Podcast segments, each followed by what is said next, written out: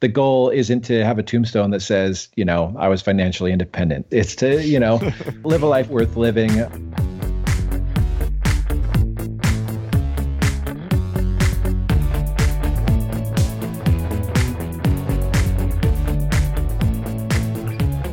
Welcome to the FI Show, where you get a behind the scenes look into financial independence. Here's your host, Cody and Justin. Hello there, and welcome back to another episode of the FI Show. But before I get to spilling my beans, uh, let's check in with Cody. What are you up to?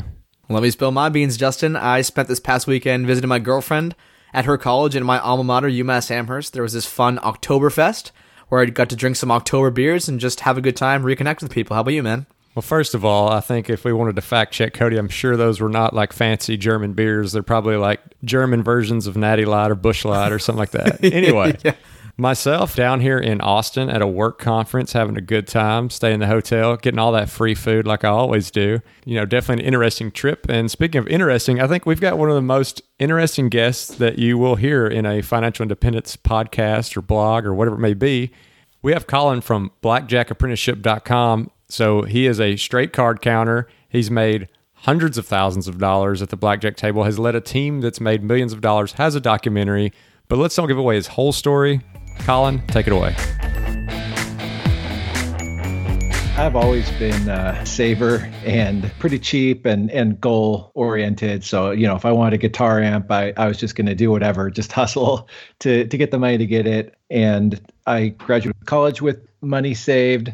And I think I was going to get some $2,000 guitar amp. And then I decided not to buy it, got married. I actually even saved a little bit more than that. I think we had six grand in the bank. We actually, when we got married, my father-in-law said whatever we don't spend on the wedding we got to keep. And to me it was like you know score. Like you know let's get let's get this marriage started off with with uh, some money in the bank. And i didn't know what for but i figured it'd be helpful. And that was kind of how we had money in the bank to to start the whole card counting thing.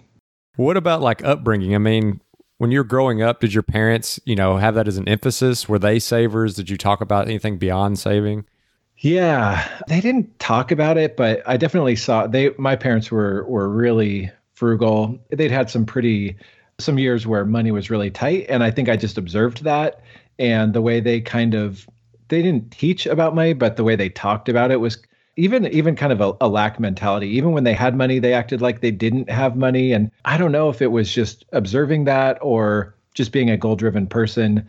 I, I got an allowance and I just didn't spend it. You know, I saved it up and I would think of things I would want to buy. And and if there was something important like a guitar, I, I would go out and buy it and then I would just start saving again. So they, they didn't teach me, you know, how, how many people actually do get taught about finances, you know? Not many. uh, no. So I wasn't really taught, but I think I it was personality and then just seeing my parents be just really tight with their money. I just followed that. So you definitely have the entrepreneurial bug in you. What were you doing in high school, early college to make money? I'd love to kind of build up that back end of the story. Well, I remember I, I actually I lied to the band director. I wanted to be in band because my friends were in band, and I told him that I could play bass, which I couldn't. I didn't even own a bass. Um, but I, I, don't even know why I said it. I think I said, "Oh, I can play guitar or bass," because I figured I, I knew I play guitar. If I could play guitar, I could probably play bass. And he was like, "Oh, bass, that will work." And so I was able to, you know, get signed up for band, and I spent the summer babysitting and mowing lawns and doing whatever I could to save up the money. I, I remember I had the money to buy this bass guitar like a couple days before school started and so I, I, was just hustling whatever I could to, you know, get the things I wanted, or, or even just just because I just had that that kind of personality. And then I got a job the week I was old enough to get a job. A friend got me a job washing dishes, which is the most fun job I've ever had. just like we'd just blast music in in this dish room, and and you know you just work hard and and hang out with your friends it was the worst paying job I've ever had. So I didn't stick with it too long. But and then I got a, a, job at a grocery store bagging groceries, and so I had two jobs for a while. And I think it was like, oh, I wanted to buy guitars, and then I wanted to buy a car, and then there was always something, some sort of goal in mind, even if it wasn't like I need this thing. It was like, well, I I don't know, I just work to save. You know, I think probably financial independent people get it. You know, you just have that desire to get somewhere and work towards it. Now, obviously, counting cards is going to be kind of the central focus of the episode, but that also doesn't require education. So I'm curious, as you're coming out of high school, you're getting to be about that college age, were you thinking about college? Did you have a picture of what you wanted to be when you grew up? Oh man, no. My my parents though, education was really important to them. They both had master's degrees and, you know, my brother went on to become an orthodontist and and I figured I'd become a doctor or something. I didn't want to. I, I just wanted to play in bands with my friends and skateboard and, you know, but college was important. It was basically I'd be on my own or my parents would pay for college. And I had a grandpa that that had say, you know, given some money towards my education and so I went to college because it was easier than being on my own. and I, I studied math because I didn't have to read books or write papers. I just had to do my math homework and take math tests. And so it was kind of path of least resistance for me. But no, no, no aspirations. Uh, which is, I think, why I stumbled into card counting. Is like I had a college math degree and was waiting tables and substitute teaching, and yeah, no career ambitions. So, at what age did you actually get started in card counting? So, it seems like you have the deadly combination, Colin. You have the frugal, the saver, the person who's goal oriented, and then you also have this entrepreneurial spirit, someone who wants to make money in like the coolest, fastest way possible. So, like, that's a deadly combination in and of itself. But when did that actually start? Yeah. So, for me, it was about a year, a little less than a year out of college. Maybe, actually, maybe only a couple months out of college, but this was 2002. So, there weren't the opportunities that there are now. Now there's so many ways people can start a business, particularly online. You know, you can make a living with a YouTube channel, with a podcast, with, you know, an eBay store, Amazon, FBA. There, there's just like so many ways. Well, 2002, I didn't even have an internet connection. So, you know, but a, a, friend loaned me a book. He said he was, you know, he was kind of into poker and then he got this book on card counting and said he was teaching himself. And me being a math guy, he thought I'd be into it. So, yeah, I was 22 years old and nothing held me back. And, and it just seemed like a viable option to even just make 10 bucks an hour on, on the days I'm not working and, and just grow something on the side. So you get this book from your friend, you start reading it. You're a math guy, so it probably starts to click. Like, how do you start dipping your toes in the water? Do you actually go to a casino, or are you just playing with friends at first and trying out these tips and tricks, or what did that look like? Yeah, so my friend was teaching himself, and he was a year ahead of me. He was playing in casinos, and and he he wasn't perfect yet, but he was you know a lot further along. I'd never even been in a casino. You know, I'd played like penny poker with some friends, but he loaned me the book, and I say I'm a math guy. You don't have to be a math guy to do this. You just have to learn some charts. You have to practice this system, and you just have to practice, practice, practice for a couple hundred hours. And so it's not that complicated. I just started practicing. And then when he would go to the casinos to play, I'd go with him just to practice. And it very, very slowly started coming together. And I actually took a break from it. I was like, oh, I don't know if this is worth it. You know, I'm making, I was making 20 bucks an hour giving people burgers at Red Robin, you know, with the tips.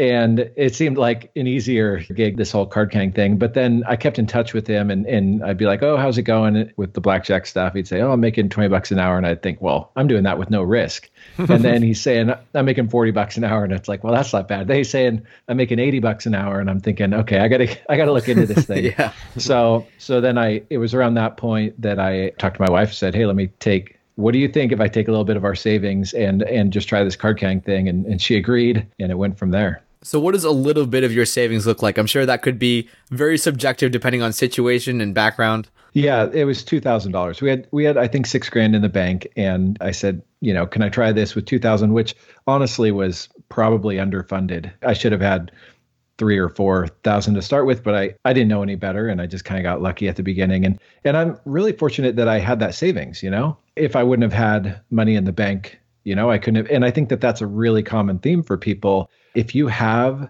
some financial cushion, you have the opportunity when when an opportunity presents itself, you can go for it. Not to mention even the fact that people that have financial cushion, they they've even done studies that people's IQs are higher you know when you're broke it drops your iq by about 10 points just because when you're like paycheck to paycheck you can't even think about if your car breaks down or whatever. So i've always been a fan of having having some money in the bank just so that you can take opportunities when they present themselves. So as you're practicing and preparing to kind of step up take that money go to a casino and put this into action like at a tactical level how do you know you're ready? Like as you're practicing and getting like how do you know okay now i have studied enough and it's time to step into a casino well, now there's this awesome website, blackjackapprenticeship.com, that uh, that has software that you know you can basically test yourself and see if you can do it. If you can't do it perfectly in the confines of your own home, you're definitely not going to be able to do it perfectly in the casino. I didn't have that. And so I just thought I was probably good. and I went to the casino and I, I was awful. And I basically treaded water for three months, you know, just like I won some money that was slowly losing it back. And in that previous year, the, the buddy that got into it or that got me into it, he had actually been spotted by this national card counting team, like one of the one of the more famous of all time. And they they saw him playing at a casino and they're like, oh, this this kid's not bad. And and so they kind of took him on to be one of their trainees. And that was the best thing that ever happened to him because it took his game from being okay. You know, like I said, we just didn't have training resources back then. You just kind of deal hands of blackjack to yourself and hope that you're doing it right. Well, they improved his game. And so then when I got back into it, I kept bugging him and said, Hey, will you deal to me? And finally he did. And and I made all sorts of mistakes, but I was able to then clean it up. So nowadays there's software, or you you just have to know another card counter that can train you, or you just hope that you've got it figured out. But I think at least 80% of the time, those people aren't playing as well as they think they are. So, at what point did you say, okay, I'm actually making a decent amount of income from this? I know your buddy went from like 20 to 40 to 80, but I know you were working Red Robin on the side because it was nice, it was stable, and you said you were treading water for like three months. But when were you like, whoa, this could be a real thing, or I could just do this for the rest of my life? Yeah. So so when I started, I actually I was substitute teaching. I'd, I'd quit Red Robin. I was substitute teaching, making seventy five bucks a day. You know, to basically babysit high schoolers. And but if I didn't get called to sub, I'd go to a local casino and and count some cards. And yeah, I was trading water for a while. But the other guy and I, we threw our money together. We started kind of combined our forces. And at first, yeah, we're making twenty five bucks an hour, and it's like, hey, that's that's cool. And then we're making fifty an hour and it probably around that point, it was like, I'm not going to answer when they call me substitute teach because my time is more valuable in the casinos, you know? And at that point, I still didn't know how high it could go until we got some betting software and I was able to play around with it and see, like, oh, wow, it, it really is like investing. You know, the more you can leverage, the more the more you can make. And so when I, I thought, hey, with our ten thousand dollars, this is great. We can make twenty five bucks an hour with $20,000 we can make 50 an hour. And that was like well with 100,000 we could make 200 $300 an hour at the casinos. And that's what we did. You know for my career I I won $432 an hour as a card counter. So we just scaled it. We grew it. Didn't look back. And I was really fortunate. My wife worked. It sounds kind of awful. She worked full time while I gambled at casinos. But the reality is we were able to live off of her income which wasn't much but you know, we had a budget and we were frugal. I mean, I don't think she wanted to be frugal. I think I just was and I didn't, you know, to me it was like, hey, let's let's live off of your income and let's grow this thing as big as we can. And, you know, within a year we had a hundred thousand dollars just sitting in the closet and did it that way. So a couple questions. As you're doing this, you know, you're talking about you and this other guy are kind of sharing notes. He's training you, you put money together are you actually sitting at the same tables together playing the same game? And then also, just as a kind of clarification to the other stuff we just talked about, how long did it take you to scale to that? You know, you're talking about, hey, if we used a hundred thousand, we could be making this much money. Yeah, no, we didn't play at the same tables. Uh, his name is Ben, and there's like the stuff in the movie, like 21, the movie, where there's all this subterfuge and people are doing hand signals, and that we did some of that stuff, but it's really not that valuable. Most of it is, you know, it's like an investing club we're we're splitting up, going to different casinos, or or if we're at the same casino, we're going to different tables and we're investing at the tables, and and so the value is that we can leverage each other's money. You know, if if you can invest off of a joint, you know, what we call bankroll, a joint investment pool, then we can all make more money.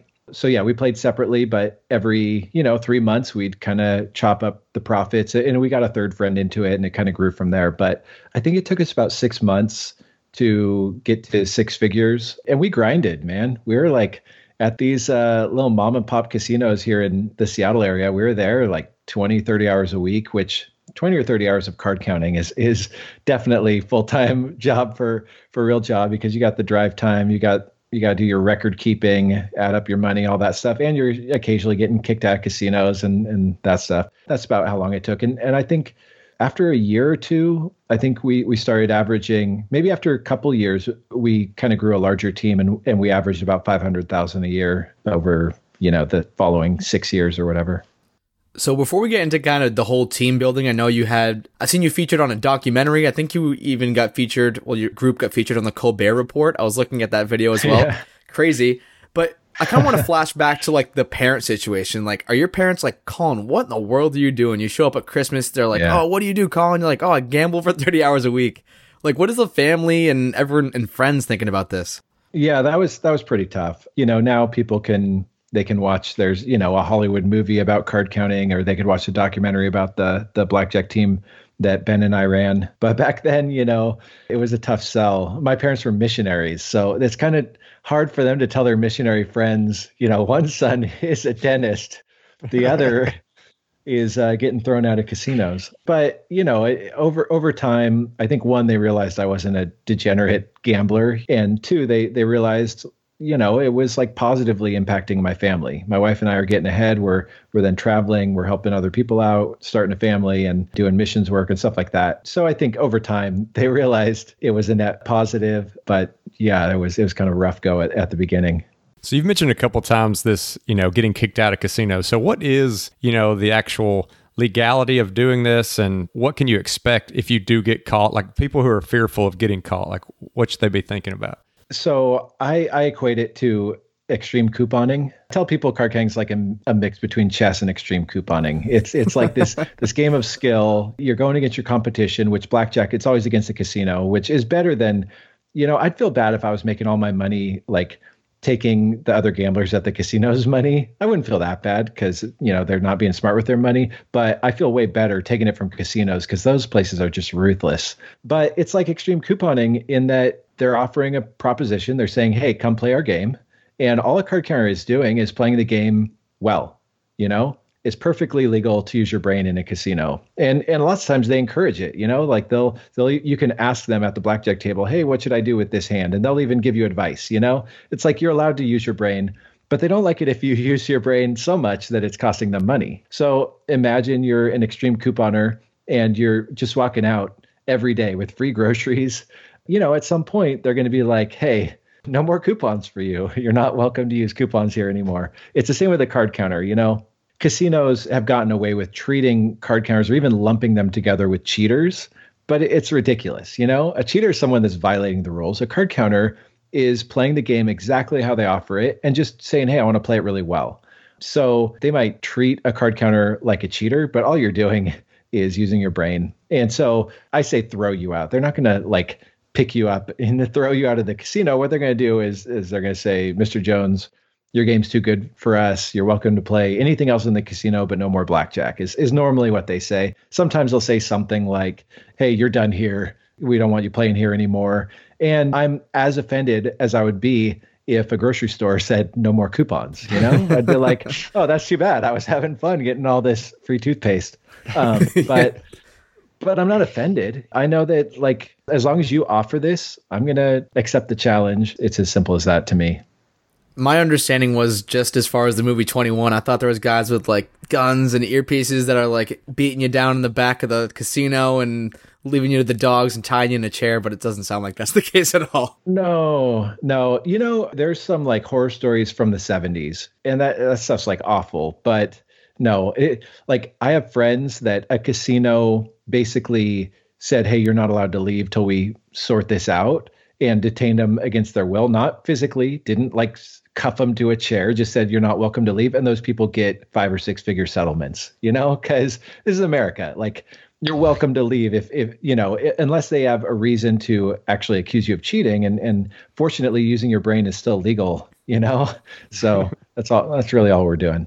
So, Colin, obviously you have the math whiz background. You definitely have a math or engineer working mind. For someone who's looking to just get started, do they need to be a math whiz? Do they have to have an incredible way with numbers? Or, like, how many hours does it take for someone to get started? And what kind of background skills do they need? No, you, you definitely don't need to be a math whiz. Really, the most complicated math is third grade division. So I've got I've got kids and I've got a third grader, and you know you have to be able to divide 43 by seven and come to the right the right answer. And even that, that's like 43. You that's even a ridiculously that's as the most difficult you might ever face is something like that. The problem is it's not complicated. It just takes practice. So it takes generally 200 hours of practice, which if that sounds daunting, then don't do it. Don't become a card counter. If you're like, oh yeah, I'll practice an hour or two a night for, you know, a few months and then I'll have this this trade or this valuable skill. Uh, the other thing is if casinos being able to tell you you're not welcome there, if that terrifies you, don't become a card counter. But if if you're like, bring it on, you know, like I want to go in there, I want to use my brain, I want to take your money, and you're welcome to tell me to leave, then go for it. But it takes more practice than it takes like a beautiful mind where you're just seeing formulas cross through, yeah. you know, in front of you. It's it's definitely not that. So I don't know if this is possible, and obviously we're not going to try to teach everyone how to do this on the podcast because you said it takes 200 hours of practice. But what is just like, okay, you're sitting at the table. What is like a general run through on one, just one hand, like what's going through your mind when you see a card from the dealer? Maybe you see a card next to you. What's going through your brain? Yeah, that's a really good question. We I could have probably given the elevator pitch earlier, and, and people would, you know have a better idea what I'm talking about. There, there's really a couple steps to card. One is knowing the proper way to play every hand. It's a chart that you memorize. You know, like how long does it take for someone to memorize a chart? Maybe could be five hours, could be ten hours to just be able to know it perfectly. And then the next part is knowing how to count cards, and that is really just you're keeping track of a ratio of cards. So the beautiful thing, the thing that makes blackjack or traditional blackjack different from everything else in the casino is that everything in a casino is independent events. So if you throw dice at a craps table, you know, if you throw a 7, that has zero impact on the next throw because every throw is independent. Same with the spin of a roulette wheel. If it's black, well, the next spin isn't any more likely to be red or black because they're independent events. Well, with blackjack, if a two of clubs comes out, that specific two of clubs will not be played again until they shuffle because it's it's left the deck or number of decks of cards that have been dealt until they shuffle again. So card counting is saying, hey, what kind of cards have left the what they call a shoe? So let's say it's six decks. Like you're keeping track of small cards versus high cards. And when enough small cards have left relative to high cards, that means one that you're more likely to get a blackjack, which which is really advantageous to the player, and two, the way you play is going to work out in your favor more often. So, without getting into the details, you're just you know adding and subtracting by one the whole time, and then from there you have to do some quick division at times to know how to bet, and that's another step or two if you want to get more advanced. But that's what it is in a nutshell: playing every hand properly and then uh, adding and subtracting by one and occasionally doing quick division. And you know it's just being able to do all those skills at once very very perfectly accurate and quickly takes practice. And are these standard across casinos as far as like the number of decks they're using how often they shuffle? No. So yeah and there's there's definitely more that you need to know that it's kind of like if you want to get into any sort of investing you need to yeah. know you know well with card counts we need to know our markets. We need to know like oh well what are the rules? How many decks are they using? How far do they deal out before they shuffle? And those decisions are going to impact how much we can make. So this is kind of a perfect segue into my next question, and you kind of touched on it before. I know you started with two thousand, but you seems like you recommend like three or four thousand to start, and I know that it's literally a one percent game. Like if you're playing, or yeah. even a point zero zero one percent better than the dealer or better than the house, like you're gonna start making money even if it's just a little bit of money. But you probably need a decent sized pot to kind of get that ball rolling and see the percentages work in your favor. So, what's a good ballpark amount for someone to start with who's just starting counting cards? I have multiple friends that started with 3000 and and have grown it to 6 or 7 figures, but that's definitely on the on the low side of what you could start with. There's probably going to be more risk, you know. It's kind of like investing in real estate. If, if you don't have very much money, you're going to have to do some high risk stuff or, you know, and you're going to have to really hustle and, and it's going to take a while before you can really do some of the larger investments. The, the thing with card counting is it totally works, but it takes time, you know, like it takes a few hundred hours for, you know, to overcome all, all the swings of the game. And, and so relative to like throwing your money in an index fund, it's a short-term investment, but it's not something where you just go to a casino with you know $500 and walk out with a thousand. It's it, it doesn't work like that. You are investing with ups and downs and the more you have you know at your disposal the more if it's 1% advantage if you're betting $100 well then the expectation is a dollar. If you're betting $1000 the expectation is $10 you know? It's like the more you can bet the more you can expect to make but it does take time for it to all work out. It's a lot easier to get into than probably flipping properties or trying to make a living off of the stock market but it does it takes more capital than starting a blog or you know something like that. So as we talk about kind of that relation between playing this game and investing has getting into counting cards has it changed your mindset on investing at all? Like did it did it give you a better stomach for saying like hey you know i know the markets are going to go down but you just ride it out has it made you try to you know pick individual stocks or do you not even really mess with the stock market much because you just make all your money gambling yeah, you know, I've I've never done the stock market. It's it's kind of amazing that I haven't. And I was on a team with a guy that was a day trader, and he's a really sharp guy. But I'm not opposed to the stock market, but I would be more of a index fund guy. You know, the, the people that are trying to pick stocks, I mean, you can look at the math behind it, but in one sense it's gambling, you know?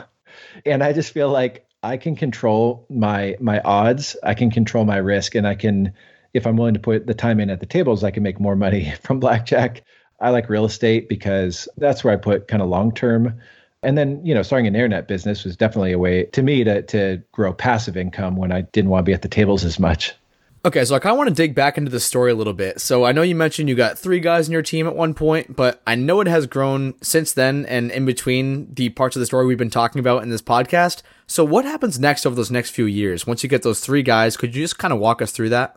Yeah, so it was, you know, me and Ben that started and and then friend of ours Jeff got into it and it was the three of us for a while and then and then we met this fourth guy. He's the guy that was a day trader and, you know, he's made quite a bit of money both at blackjack and day trading, I mean and poker honestly. But the four of us we played as a team for a while and and we won a few hundred thousand dollars and then kind of started to feel like a grind.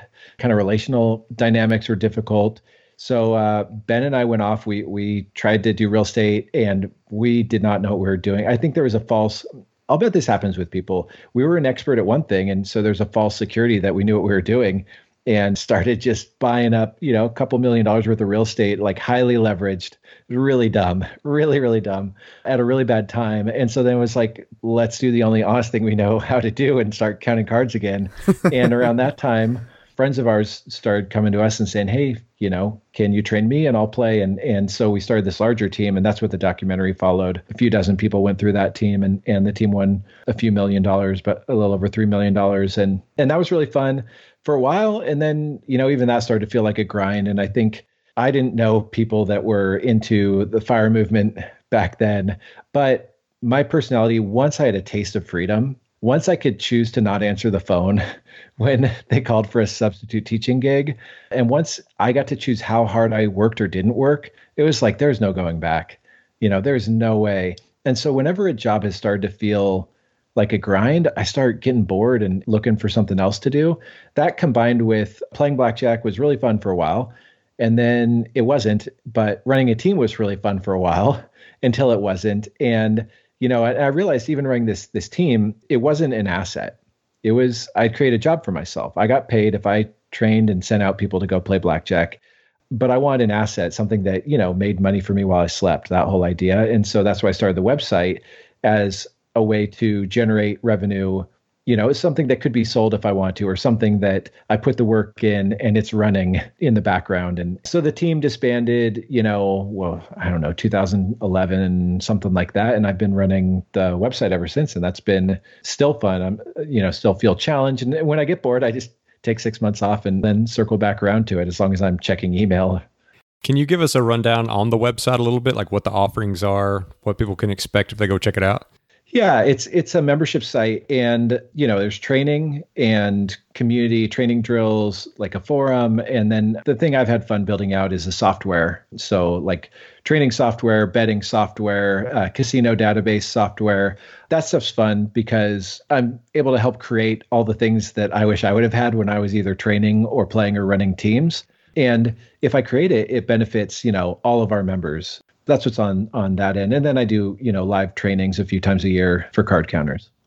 So, how many people do you currently have, or have you had go through these trainings? Like, is it a big group of people that, or do they ever meet up in person? Is it an online chat forum? I just love to kind of hear how that actually works on a tactical level. With the live events, yeah, it's it's in person and it's in Vegas. We rent out a big fancy house and we just do, you know, hands-on card counting training there. And and I've got about a half dozen pro card counter friends of mine that help put it on. These are guys that have made six or seven figures as card counters that are kind of giving back. And so we allow 20 people, try not to go over 21, which is kind of a blackjack yeah. pun. But uh, I like I like it. 20 or 21 people at, at the live events. And I do three or four of those a year, depending on how much energy I have. So I know earlier we talked about how, you know, maybe for your parents, it was sometimes a little difficult for them to bring up, like, hey, my kid's counting cards. How do you think about that with your children? Like, would you ever, would you teach them this skill?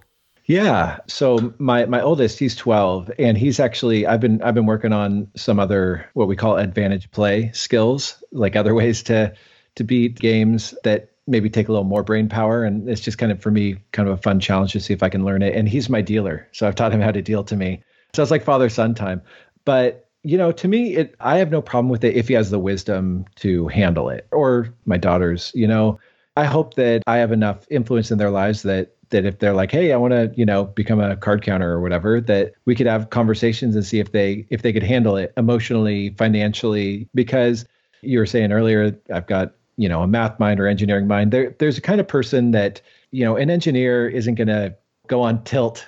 They've got this like very you know, follow the system, rigid mindset. And yeah, you're going to have emotional swings as a card counter. You're going to get upset when you're losing or whatever, but uh, you you have to have the right temperament. And if my kids have that temperament, it's fine with me. You know, I'll I'll train them up and I'll uh, I'll uh, take them to the casinos with me.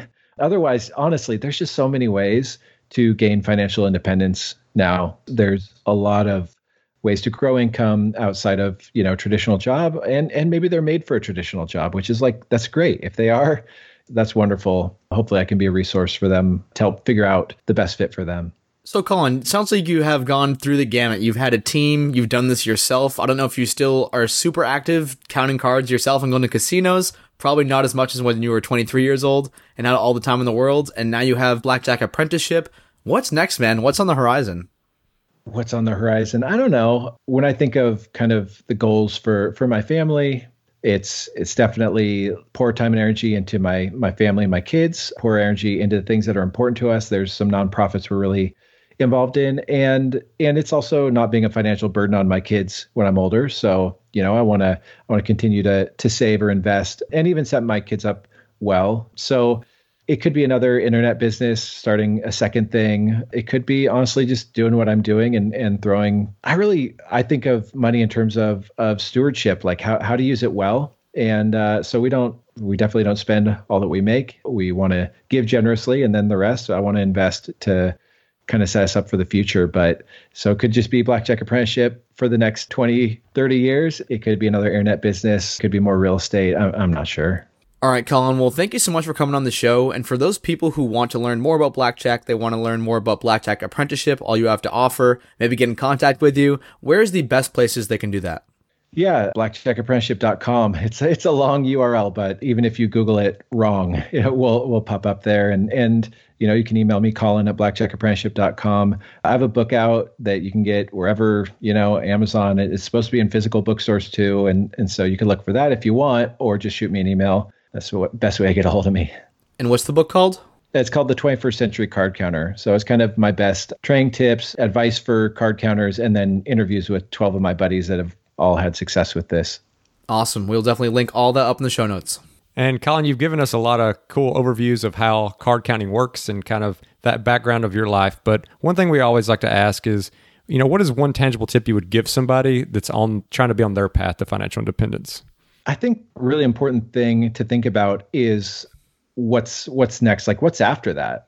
You know, what if you had financial independence? Is it going to be a meaningful life or, or goal? Because, you know, you could reach financial independence and if, if you don't have a meaningful thing to be living for you know you're just gonna you're gonna squander your time. And the goal isn't to have a tombstone that says you know i was financially independent. It's it's to you know live live a life worth living. That can mean a lot of things for for a lot of people. I know it means for me. So i think really just having that goal i think you'll get there faster if you know why you want to get there and really flush that out. You know, there's the easy answers like I want to travel. Well, why and where? And you know, what's that going to do for you? And uh, you know, so so I, I think that serves people people the best. Really, like what what's the biggest impact you can have on the world, and then uh, fight for it, fight to get there. That's going to be one of my favorite answers to that question so far. So awesome sure. stuff. Yeah. yeah, that was good.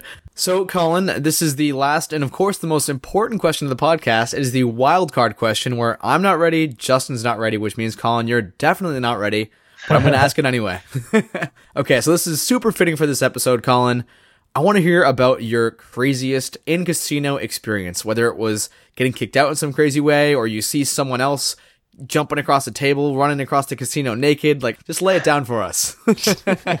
Oh man, you know, I, I bumped into Mike Tyson once in a casino. That was I got I got a selfie with him, but but I think to me the one that, that comes to mind is is the one time that I was kind of detained into the back room of a casino. I didn't have to I went willingly, but me and the three guys I was on the original team with, we beat some casinos in Arizona for a lot of money, and we went to cash out $140,000 of chips all at once, Oh. which is really, and we had one person do it. It was just so dumb. We should have split it up, and we just crushed these casinos, and and I don't think they realized how badly we were beating them until we went to cash out all this money, and they wouldn't cash us out, and so we went into this back room. And it's these security guards in suits and you know white tables in this white room and and they were asking us how we cheated them and we said, well, we, we didn't cheat. We were counting cards. And they said, well, how did you know how to bet? And one of the guys I was on the team with said, I'll tell you for a fee. oh my God. and eventually they, they like checked every, every chip under a black light to make sure it wasn't fraudulent. And they, you know, escort us to the cashier's cage, cash us out. We, we walk out with our $140,000 and then they, you know, told us we'd be arrested if we ever came back to their casino and and never never went back but that's that's probably the, the one that comes to mind Most baller move would have been to slide him your business card for blackjack. that would have been hilarious. probably would have done that if, if we had the website at that point probably would have Well, Colin, thank you so much for coming on the show. I mean, as an engineer myself, I know this actually has me excited to go out there and kind of look into this and see, you know, would I be up for this kind of this little challenge? It's a very cool story, a story that I don't think many people get to hear in the financial independence kind of realm. But we're so glad you came and shared it with us. yeah thanks so much guys and, and even if people aren't in card counting hopefully uh, this is helpful just thinking in terms of you know shrewd investors and, and thinking in terms of the long term Absolutely. All right, Justin, you ready to hit the casino? Man, you know, I've spent a lot of time uh, on a roulette table, but now he's got me thinking I was playing the wrong game. Yeah, and this is just such a crazy story. I mean, he kind of has that super combo that I was talking to him about earlier in the podcast where he has this saving and frugality mindset where he's stocking away money, but at the same time, he kind of has this interest in taking it above and beyond just a traditional 9 to 5 job or just sticking to the average or being the norm. Like, he is always looking for ways to outperform, to do things in a more optimal way, and it clearly shines through in this episode where he just starts card counting and runs with it. Yeah, and I mean, I think it would be irresponsible for us not to say, like, hey, if you don't have the stomach for this, if you don't have the ability to keep yourself between the lanes, like, don't go to the casino with your money and lose your family's money. But if this is something where you know you're responsible, much like when we say, you know, credit cards aren't for everyone, but credit cards are great tools for some people when you get into travel rewards. So, kind of a very similar thing. Like, if you can play within the rules, this is a way for you to actually have an advantage at casino. And it's not illegal. And it's a really cool, kind of fun thing. And I have to imagine, much the same way there's this financial community, it's probably like a really cool, you know, network of these guys out there counting cards that it's just a, you know, where you're bouncing skills off of people. And it's just another hobby you could get into. And just to reiterate, I mean, Justin and I are not telling everyone to go out and start counting cards. I know we already mentioned that. Colin did say you should have at least $3,000. So if you don't have $3,000 to just play around with and lose, because you might lose it, you might not be as great as you think you are on your first go around. So please don't try this. This side hustle is not for everyone, but we would be remiss if we just didn't cover certain side hustles because we thought they were too risky or something like that. So we really want to have Colin on. He has an incredible story. I know from doing personal research on him, he's donating a lot of money. He's doing great things with his family. He's teaching other people how to do this. This is just an awesome guy who has a side hustle that many people just may not have the stomach for. I think some of the other interesting points of the episode were, you know, like, hey, he's comfortable teaching his kids about this. And then the other thing was he actually doesn't even touch the stock market, which for most of us would probably seem crazy. But, you know, he does use real estate, which a lot of people in this space are, are very used to and comfortable with. But he's found something that works for him. And I say all that to say it's just another example to highlight that there's so many ways to get there. And it's all about, you know, having this freedom, this financial independence, this this ability to to kind of design your own life. And it's not so much about like, here's a rule book and this is exactly how you have to get there. And honestly, Justin, I think this was top three answers for our question for what's the number one tip for someone on the path to financial independence. And he's like, you know what? It's about the entire journey of your life. Like, if you hit financial independence and then you die, you don't want I hit financial independence on my tombstone. You probably want something cool you did, whether it was support a charity, start this cool group. You know, it was something that's outside of money. It wasn't related to money because money is just a tool to help you live a life that's awesome, a life that you love, a life by design. And I really liked how Colin kind of took that spin and took that angle on it. He's not trying to be as rich as possible. You know, he's not trying to stack millions and millions away in the bank. He's trying to live a good life for him and his family, leave a legacy, show other people how to do this. And that just really struck a chord with me. Yeah, I mean, I love the part where he's like, you know, everybody says, "Hey, I want to travel," and he's like, "Why? What is that going to do for you? You know, what are you going to get out of it?" Because it's an easy answer to give, like, "Yeah, I just want to travel. I just don't want to have any responsibility."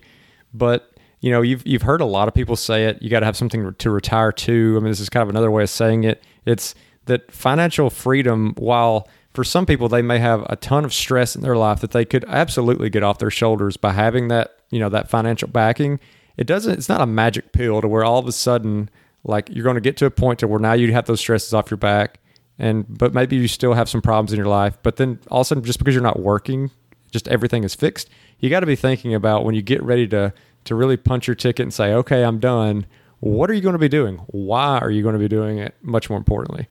And one last thing that I thought was pretty important that Colin talked about was he was really against complacency. Like, even though he had a successful business, he was, say, when he was card counting by himself, making upwards of $400 an hour. He was sick of it, so he stopped doing it. Then he built this team up. They're making $4 million or $3.2 million in a year. He got sick of it. He stopped doing it. And then he started Blackjack Apprenticeship, and he's been running it ever since. So he's a guy, he's a perfect example of if he was feeling burnt out, he's like, you know what? I can just stop. I don't have to do this. I can step away from this for six months. I can go do something else and see what actually gets me going, see what gets me excited in the morning. I really liked that he had a focus on that too, staying happy while he's building all these businesses out. Yeah, and I couldn't believe it when. Whoa. What was that, Justin? It's that call to action, Cody. And the call to action this week is just sit down and write out like five things that you imagine that you want to do in retirement. This doesn't need to have any really numbers involved. This is more of a psychological, you know, breakdown. Write down a few things that you imagine you want to do in retirement, and then out next to it, just say why you think you want to do it. Like really challenge yourself to think about why you chose that list of things. I love that, Justin. I'm going to draft up my list tonight and see if it kind of pans out with what I was thinking. And if this episode really interested you, you're like, you know what? Colin seems like a cool guy. Blackjack and card counting seems fun. Seems like something I'll be interested in. You can check out way more information on Colin. You can look at the documentary over at thefishow.com slash Colin. And if you want to join one of the most inclusive, fun place you can talk about anything money related Facebook groups on the internet, you can do that at thefishow.com slash community. And last but not least, we really appreciate those five star ratings and reviews. It lets us get awesome guests like Colin and other interesting people who are doing amazing things on the Fi Show. So thanks for listening see you on next week's episode of The Fi Show.